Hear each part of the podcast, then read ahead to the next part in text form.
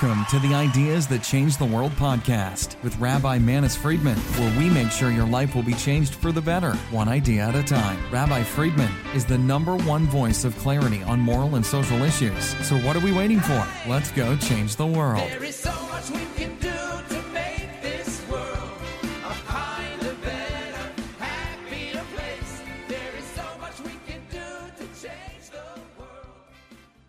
If you want to support It's Good to Know and the work of Rabbi Manis Friedman, please visit itsgoodtoknow.org forward slash support to join the community. In this episode, Rabbi Manis Friedman talks with Peter Himmelman. What's happening? Well, right now I'm in my recording studio Mm-hmm. looking outside.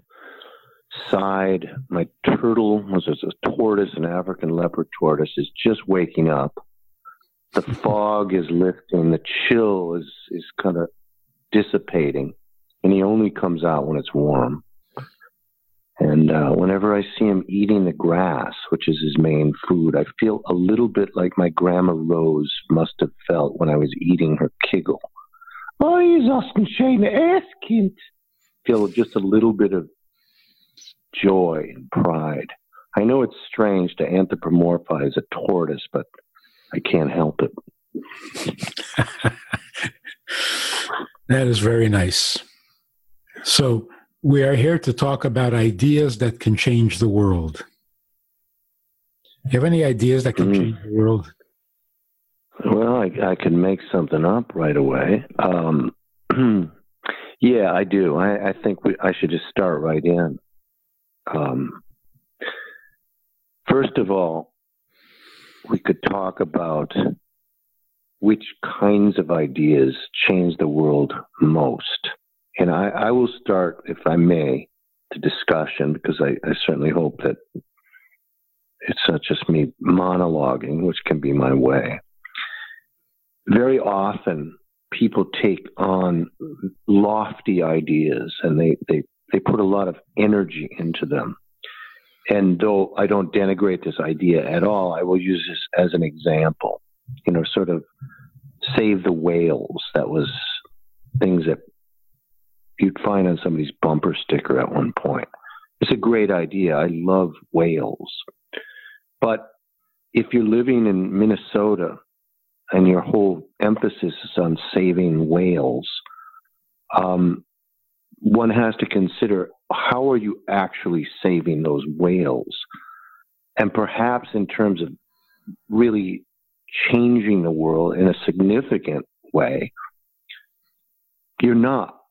And, and maybe you need to look at exactly where you are and the people that you are with and the uh, the things that you're doing minute by minute, day by day, and look into that more smaller box to see about making real changes that are maybe not quantitatively large, but but qualitatively significant. And those are typically ones that are very difficult because they really insist upon somebody changing their habits, somebody putting aside their own immediate needs for some longer term goal or is assisting and empowering others, um, being somewhat selfless, which is not native to the human condition. I couldn't agree with you more. Uh, very often, when we take on global cosmic issues, we're in some way or to some degree avoiding the issues that need our attention back Mhm. So it's an escape of sorts. But I, Yeah, I was I was thinking the word avoidance as you were beginning to, to say that, and it came with the same word. Yeah. Yeah. But also, um, I've been talking about this lately. Is it really against our nature? Is it not the human condition to be selfless? I want to challenge the, the assumption that the human being is primarily, inherently, and uh, hope, hopelessly selfish. Because when we think about it, all of our needs, even the most basic like food and drink and when we get down to who we really are, does eating really define what a human being is? Would we not be human if we didn't have to eat? Would we not be human if we didn't have to sleep? There's this unspoken assumption that, yes, that's true. If you don't eat and sleep, you're not human. I, I don't know if that's really a correct definition of who we are.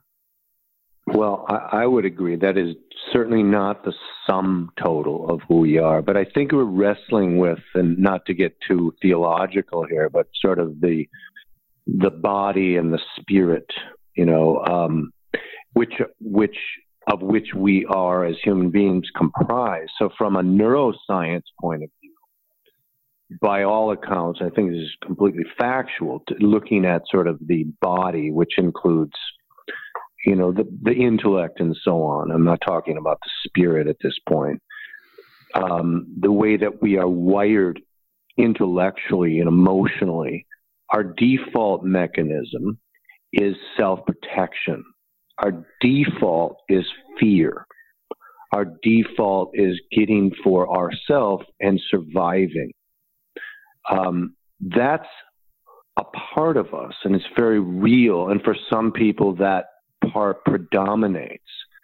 Now, to get to what you're talking about, which, you know, is a higher level, it takes an incredible amount of work. And the reason I think it takes work, and I'm not arguing with what you're saying at all, I'm sort of supporting it. But the reason that it takes work is because this is a default of all human beings. This this need for self protection, just this basic idea of survival. We're constantly on alert for threats.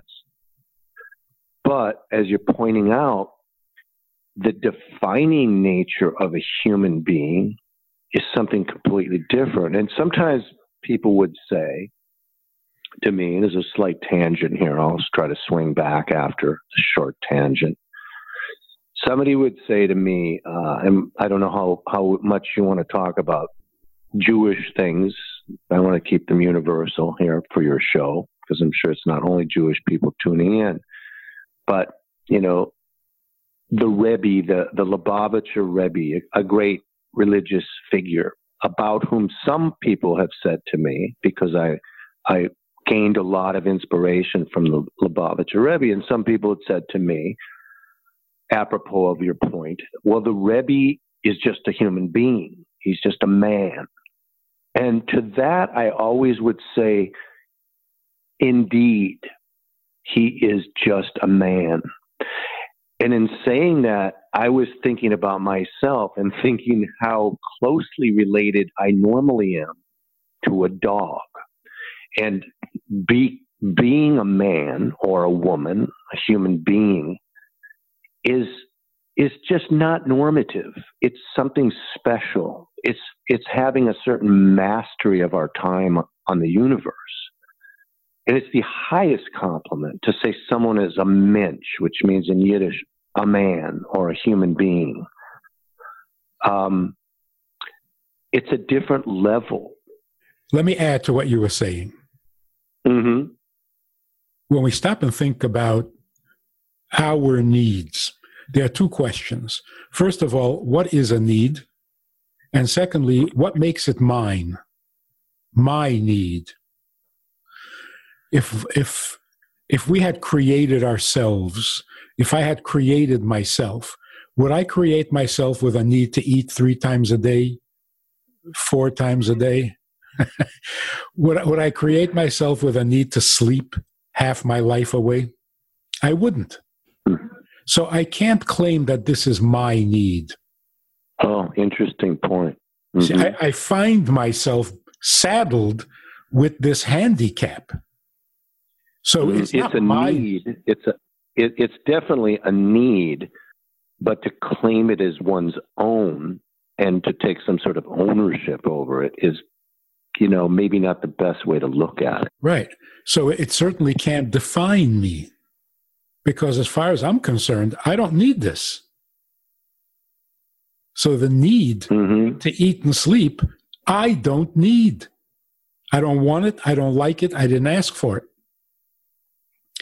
On the other hand, what makes it a need rather than a handicap? Do I need to eat or do I need to outgrow the need to eat? Hmm. Like, you know, a guy's a surgeon and he's doing some uh, open heart surgery or brain surgery, and he says, No, I got to stop and eat.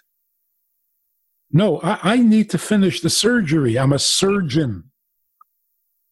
But I can't because I got to go to sleep now. So, well, he's overcome the need. He's no longer looking at it as his need, this need to eat. It's it's a need. There's no denying it. But because he's not taking some ownership in it and investment in it, it's far easier to sweep it away and get to the task at hand, saving a life. Right. So the need to eat actually interferes with what I am and who I am and what I'm here for.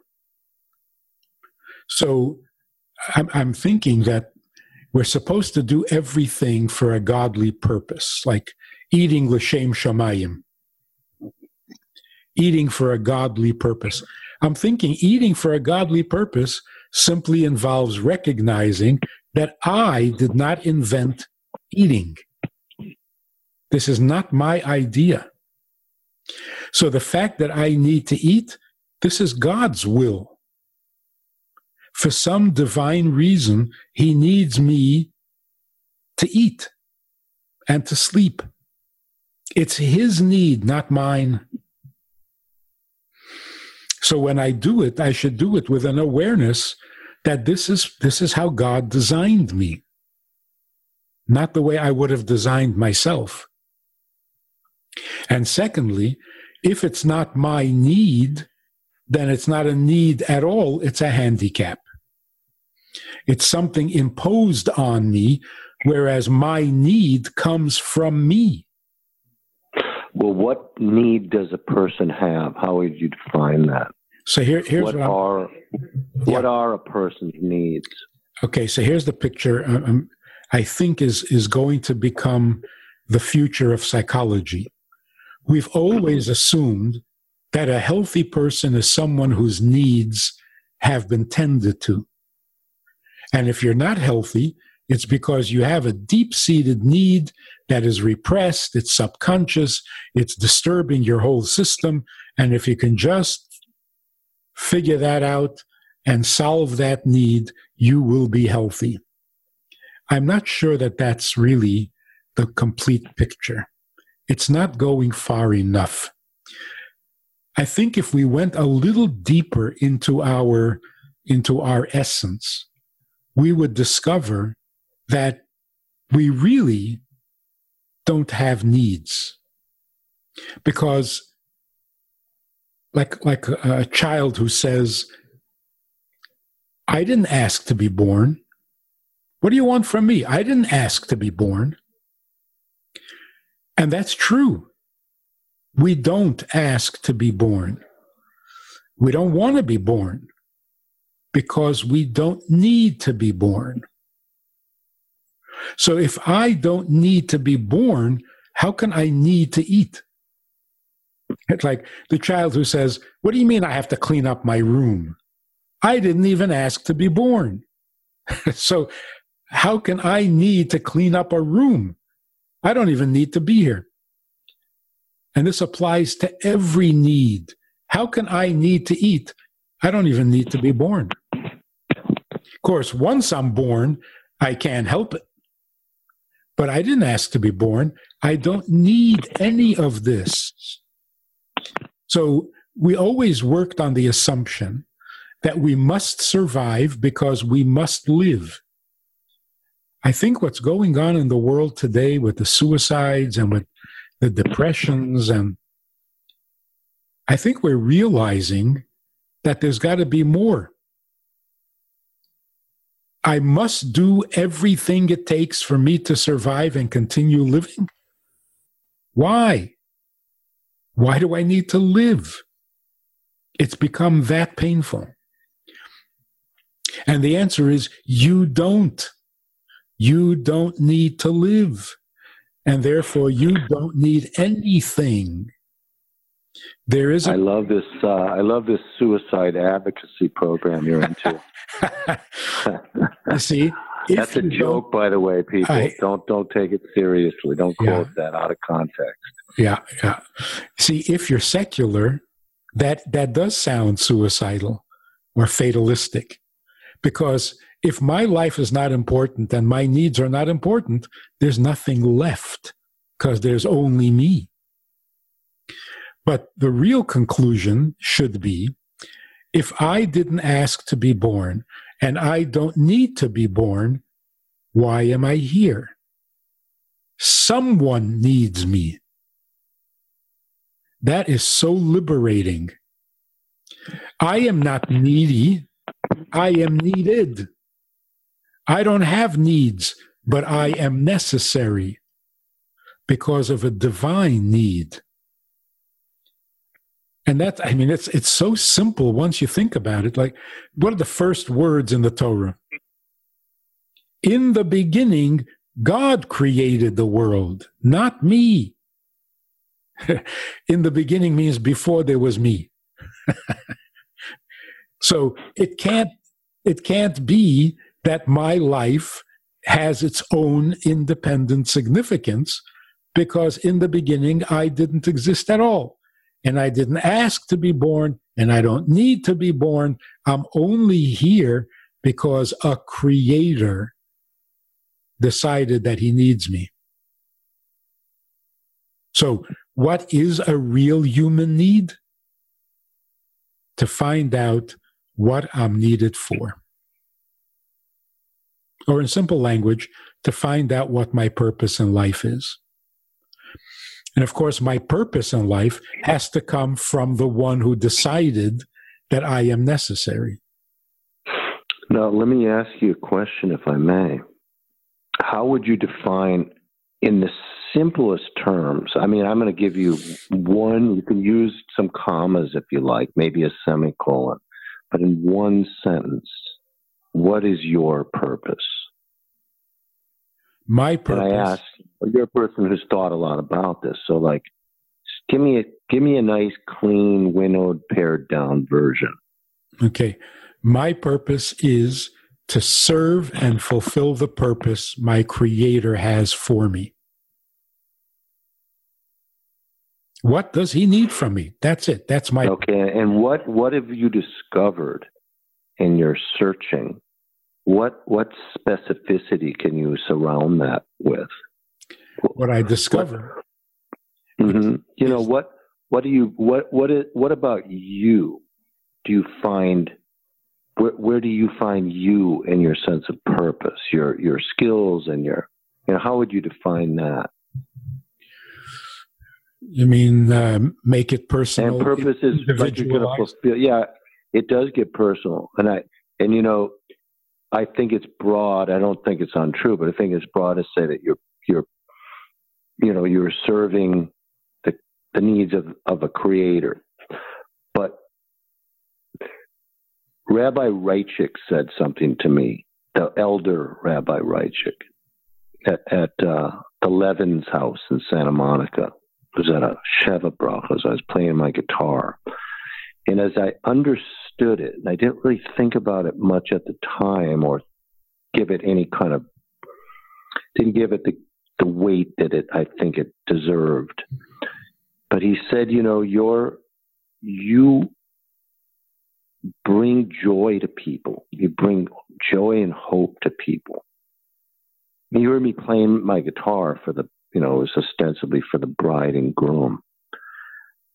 And and it sort of stuck with me like well that's the specific means through which i i can you know aside from all the general mitzvot that are for everyone else well that's my thing. And and let me say one more thing on that level before i get personal with you.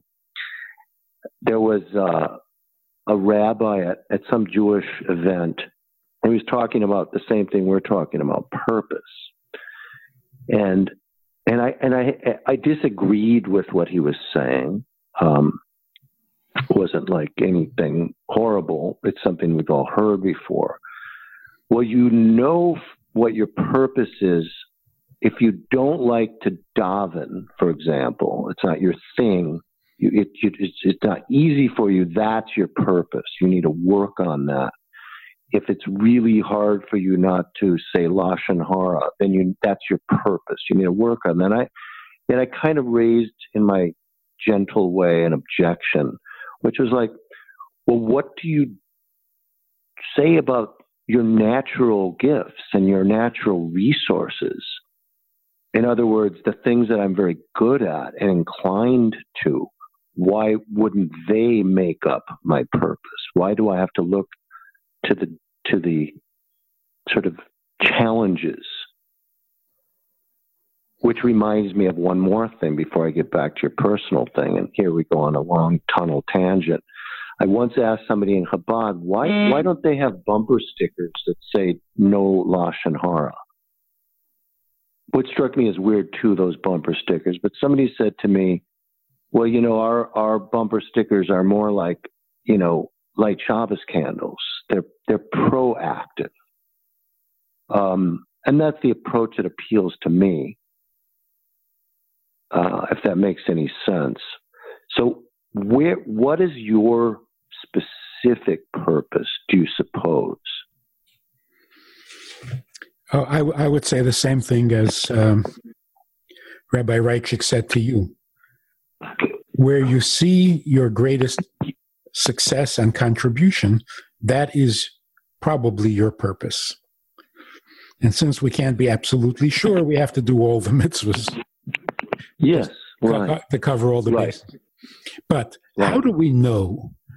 See, Rabbi Raichik says you're making people happy, and that could be your purpose. How would we know that making people happy is part of God's plan? How do we know that this serves His vast eternal plan?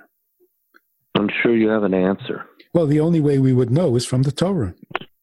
Yeah. So I the, mean, to- you know, the Torah takes on a whole new meaning. If my entire existence is because he needs something from me, it's so necessary to assume that he communicated his need. So when I hear that the Torah was given at Mount Sinai by God, I say, oh, good. So that's where he let us know what it's all about. So, how would you find any sort of specific, you know, pasuk or or precedent in the Torah which would support this idea? And I'm not mentioning it only for my own purposes, but for anyone listening, if they have their own special resources. How would I know that bringing joy and hope to people is something that's appealing to God? Where would I find that, do you suppose? Yeah, because the Torah says that you will be thrown out of your land and you will be scattered all over the world and you will suffer terrible things because you didn't serve God with joy. Mm, okay, that's pretty I mean, strong. That's, that's pretty strong. Yeah. Mm-hmm. So for myself, I've been desperately trying to write Mm.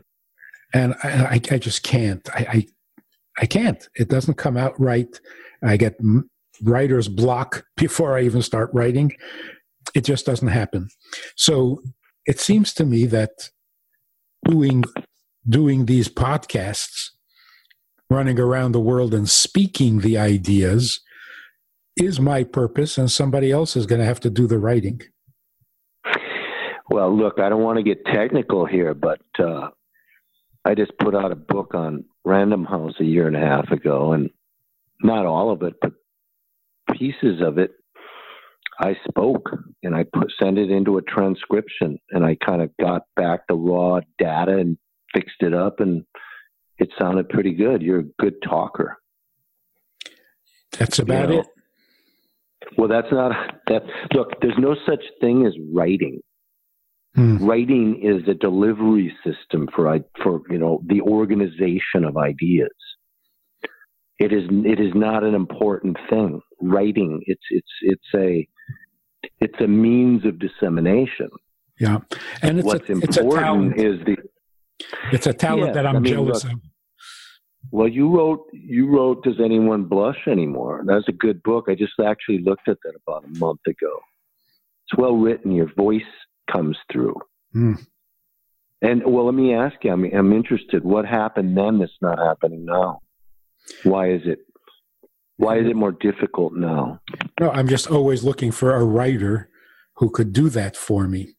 So I just gave out another book called The Joy of Intimacy. Hmm. It's well written, but not by me. What was was? Did you not write? Uh, Does anyone blush? Did you have like a ghostwriter, not to tell all your secrets, but like, Yes, yes, yes. was that? Yes, it, it's it's a it's a very talented transcript of uh, a series of talks hmm on relationship and intimacy. And and When same, you write, yeah, yeah. I mean, when you sit down and write, let's say, or or first question is is do you sit down to write? And if so, what happens technically? Like you sit in a chair and I don't know, you write it on a computer. What happens? uh, I can get through a couple of paragraphs and then I read it and I don't like it, and uh,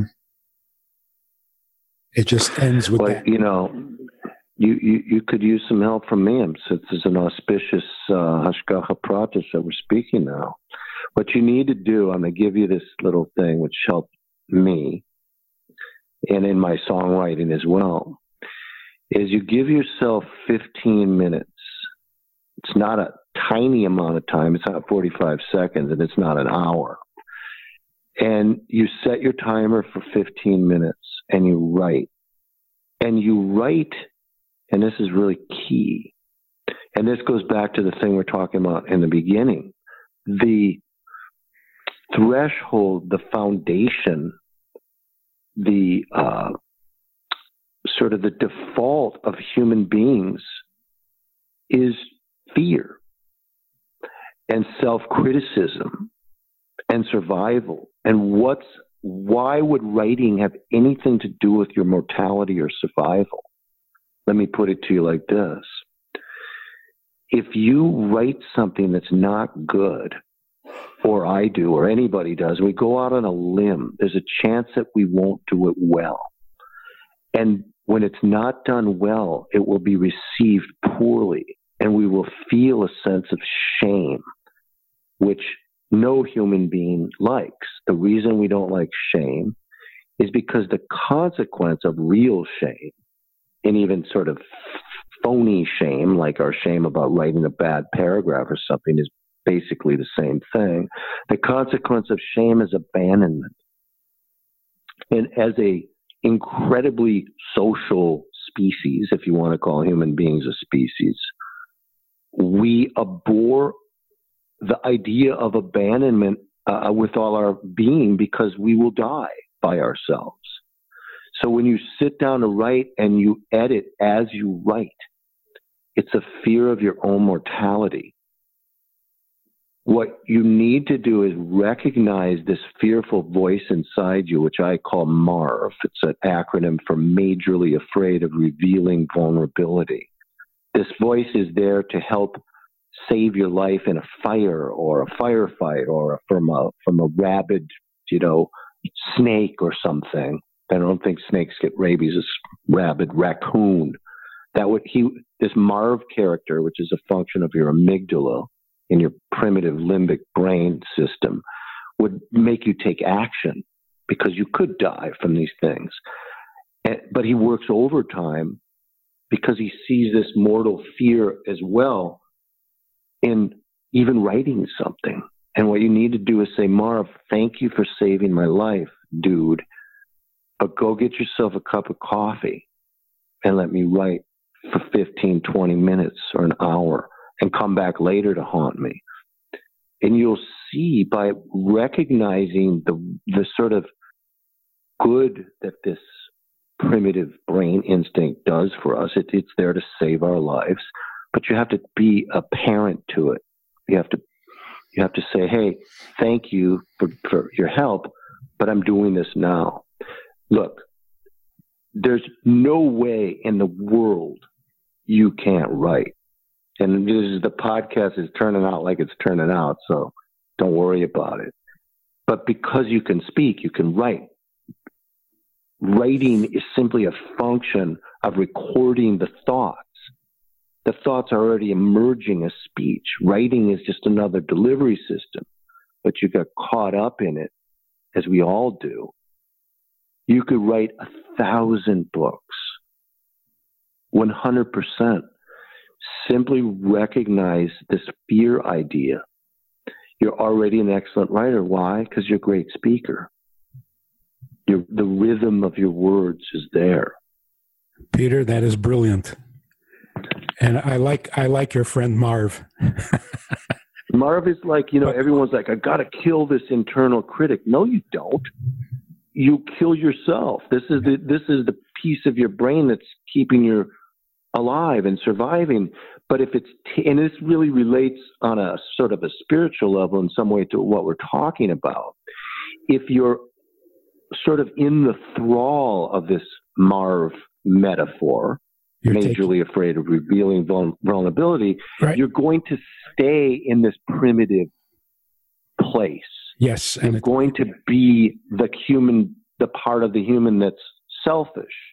And yes, primitive. and that and that contradicts the whole idea that we really don't have needs, and that it's really not about me. But mm-hmm. it's a it's a hundred percent about me. But you know, we, we do need, or we do, in order to serve our purpose, we we we need to stay alive right. in so, order to serve god. And marv is helping with that but he's such a damn good helper that he's he works way way way too hard. Yeah. So we're using there's a writer as... i know. Sorry this guy kenneth turan is he's a la times film critic. Great guy super yid. He teaches a class. Basically the whole class is a write a class on writing because he's a journalist of all sorts the essence of the class is, I mean, he could he could teach it in, in one sentence: sit in a chair, shut up, and write. Yeah. But here's here's there the thing. people we were talking yeah. about we were talking about finding your personal purpose in life, and do you go with uh, overcoming your resistance, or do you go with your strength? So I'm just using it as an example of should I make all this effort to write or should I just talk more? I, you know what? It's a really, it's an excellent point. And that is a really good point. You say you want to write a lot of books. What's the difference? Do a lot of podcasts, yep. do a lot of speaking, mm-hmm. make transcripts of them, and don't waste time. Your purpose is look, I could define your purpose right right away because you helped me so much. I asked you, how do you get married? How do you go on? And you were eating soup at the Old City Cafe in St. Paul. Yeah, I remember that. Taking little. yeah, it was quiet. You know, you're pretty quiet, and you leave a lot of pauses between sentences for people to think about things. And you said you you reduced it down, and and soon I will get to what I think your purpose is. You reduced something that was so complex and so challenging to me. You know, uh, it was such a time of tumult in my life. My dad had just died, and I got this huge record deal, and I, you know, had all these relationships that were not, you know, fit to move ahead with. And you, sim- you, you said to me through these bites of soup, well, you uh, you simply have to ask uh, her, her to marry you. Boom. Now, what you did, I'm just feeding back what I think the essence of what you bring. You simplify truth. Well, that is certainly a good example of it. no, no, no. I think that's the essence. I mean, I, I kind of follow your work, and I, I we don't talk enough, and we should talk much more. But what you do is you take these very complex ideas And without destroying them, without diminishing them, you make them simple. And and one who can do that well, it's not that you're lazy and just need a quick answer. It's that you understand them. You have clarity around the issues and you share that clarity. Like you said that thing to me, and it's not only it's not only a word. So the transmission of a word in a book is is we try to make it more than one dimensional, but it's not. The better writers do. But because of your body language, because of the information, because of the rhythm of your speech, that simple sentence meant so much. I should say that Meir Abehsera, who who had so many many gifts, um, and explaining to to your listeners who he was is nigh on impossible. He is a uh, Moroccan Jew I think he's the great grandson of the Kabbalist. Uh, what do they call him? Abu Katsira, the great rabbi. Baba and Sali. He was a poet. Baba Sali, the Baba mm-hmm. Sali, who is said to have come on a carpet to Israel or, you know, things. Meir Abehsera was a bit of a poet and a mystic. And I mean, I love the guy. I really did. And he said something at the same time to me, which he, he did make it simple. He goes, "What?" They're talking about marriage. I'm like, "How do you do it?" He goes, uh, "Peter, uh, you you have a mariage." He was French. You have a mariage, and you break bread at night. It's a euphemism. And in the morning, you make pancakes. Oh, I, see. It's it's not as fraught as I'm making it, is it? But that's such a valuable thing that you do. It's like the world is mired in unnecessary complexity. The heart surgeon that you spoke of earlier, yeah, there's it's complex and those things don't get simple. Got to know a lot in fact, you have to know a lot in order to make things simple too. But it's such a it's such a service that you provided for me, and I see that that is something of the essence of what you do. It's natural for you. It's native, and whether it comes out in a book or not makes zero difference. That's why uh, it's so important to be talking to you, to doing these podcasts, and we need to do it more. Yeah, are you in Minnesota more than in New York, or what's where are you? Or shouldn't shouldn't your public know your whereabouts? Right now, I'm in New York, renting an apartment, and uh, a lot of good things are happening. But you know, home is Minnesota, mm-hmm. and I'm going to be there in a week or two weeks for the Women's Convention, International Women's Convention, and. Uh, try to make a difference. That's what we're talking about ideas that can change and make life meaningful. Well, well let me know. I did a thing uh, for women. They were like, uh, I don't remember what it was. Women for Shaindy Jacobson uh-huh. did it in Long Beach and talked about this Marv idea. Let me know if you ever want me to come aboard one of these things because it was very successful. That's a great idea. It's a great idea. Okay, so let's let's summarize. Is it possible that we have been hung up on our hang up? We've been hung up on what hangs us up. And we need to move past it. As the Torah says,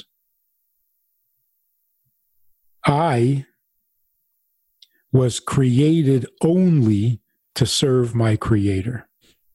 That is a fantastic psychological insight to the truth of a human being. I, I feel, I don't only hear that, I feel that.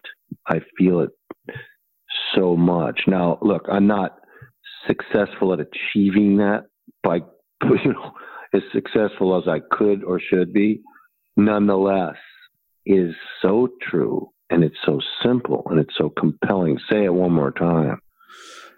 Um, if we're pursuing our purpose and feeling needed, then our own needs kind of at least soften and become less important and less less frustrating and produce less anxiety. I think trying trying to be what we don't need to be is is doomed to failure and it's got to make us miserable. So I think psychology has been pushing us in the wrong direction. Take yourself seriously. Validate yourself. Love yourself. Solve your problems. Look out for number one. well, I mean, look, psychologists pay, you know, spend a lot of time and money in school. And uh, it's not that they don't do great work for people at times, but, you know, they're also trying to keep employed. Well, they're they're very useful. I mean, this this kind of this kind of idea would put a lot of people out of work. I'm not saying there's any sort of nefarious plot here, but no. the complexity becomes uh, over-examined, and we become enmeshed in it to the to the extent that we we feel it's the only option. And here you're presenting the general outline, or, or at least pointing in a direction, which is is new. It's it's novel and it may be ancient, but in in terms of you know comparison to psychology or or the general feeling about psychology today, as you said, validating your needs and getting them met, how best to do that. This contravenes all that. It pushes it gently aside and says, you know, along with that, there's something else to think about or this idea of, of what yeah what our needs are are not really ours is one of the things I've taken away from this. They may not even be ours. Right. Right. So psychology is a uh, therapeutic method for people who are in trouble. It doesn't necessarily constitute a philosophy in life. It's such a great point. And when you're sort of out of trouble, maybe that would be the time to embrace a new paradigm. Right. To keep you out of trouble the next time. Mm-hmm. You know, yep. to sort of use that, ah, this is that open feckin' space where I can now sort of climb a bit. Yeah, I think that could really change the world. And then it's small. Again, you know, I always talk about you know, the green peppers in the grocery store. You know, like you're you're in the grocer area, the vegetable section, like you see somebody you know, it's it's subtle. I mean, you can do this and be really obnoxious, but there's there's just a way to, to see somebody and just recognize their humanity. It's a fraction of a second. And people are so hungry to be seen. And that's just something I, I mentioned as a, almost a, as a joke, the green peppers aisle, the grocery aisle. But it just tells, tells you how ubiquitous the opportunities are to get to this higher level.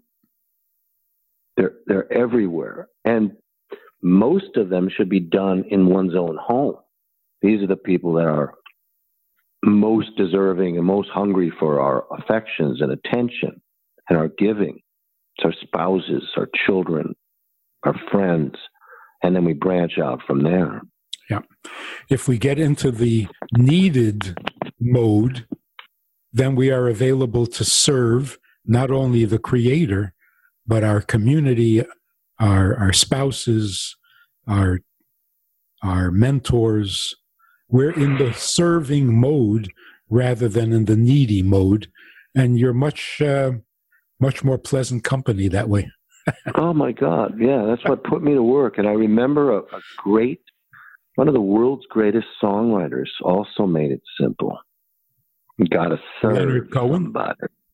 no, even even more so. Got to serve somebody. Everybody's got to serve somebody. Mm-hmm. Yep. That's that's uh, this doesn't get more true than that. Well, I got to break off and talk to somebody at eleven o'clock, and and I don't. Well, look, he may be an interesting person, but man, if he's coming after you, he better have his game on. Thank you for the compliments, and let's do this again. All right, I will talk to you soon. Thank you so much. All right, man. It's bye bye. Bye bye. If you want to support It's Good to Know in the work of Rabbi Manis Friedman, please visit itsgoodtoknow.org forward slash support to join the community. This is the Ideas That Change the World podcast with Rabbi Manis Friedman, changing your life for the better, one idea at a time. Like it, share it, and leave us a review. Tune in next week for more ideas that change the world.